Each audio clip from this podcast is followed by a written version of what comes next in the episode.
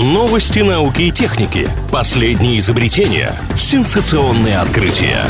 Технический перерыв на правильном радио. Чем бы ученые не тешились, лишь бы каждый день что-нибудь досоздавали.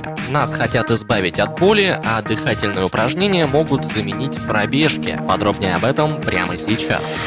Ученые из Нью-Йорка изобрели имплант, блокирующий боль. Разработка способна предугадать источник мигрени, например, и убрать непонятные ощущения до того, как человек начнет их чувствовать. Несомненный плюс технологии – отказ от препаратов, которые могут вызывать зависимость и вредить внутренним органам. Но и минусы имеются. Испытали имплант пока только на животных, поэтому нельзя с уверенностью сказать, что он подойдет человеку. Ну и, конечно, должно пройти немало времени до того, как общество одобрит импланты и технологии смогут воспользоваться все, кому она необходима.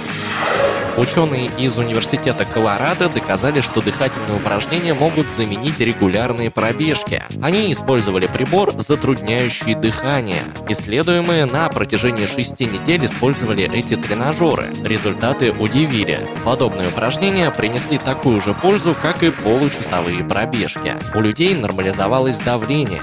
Но не стоит бежать за новинкой в магазин. Во-первых, ученым еще стоит перепроверить результаты исследования на большем количестве людей. Во-вторых, для достижения положительного эффекта придется дышать в специальную трубку 30 раз в день по 5 минут. Согласитесь, куда приятнее просто выйти на улицу и заняться гимнастикой.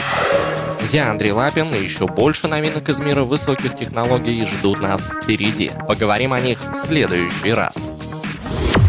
Технический перерыв на правильном радио.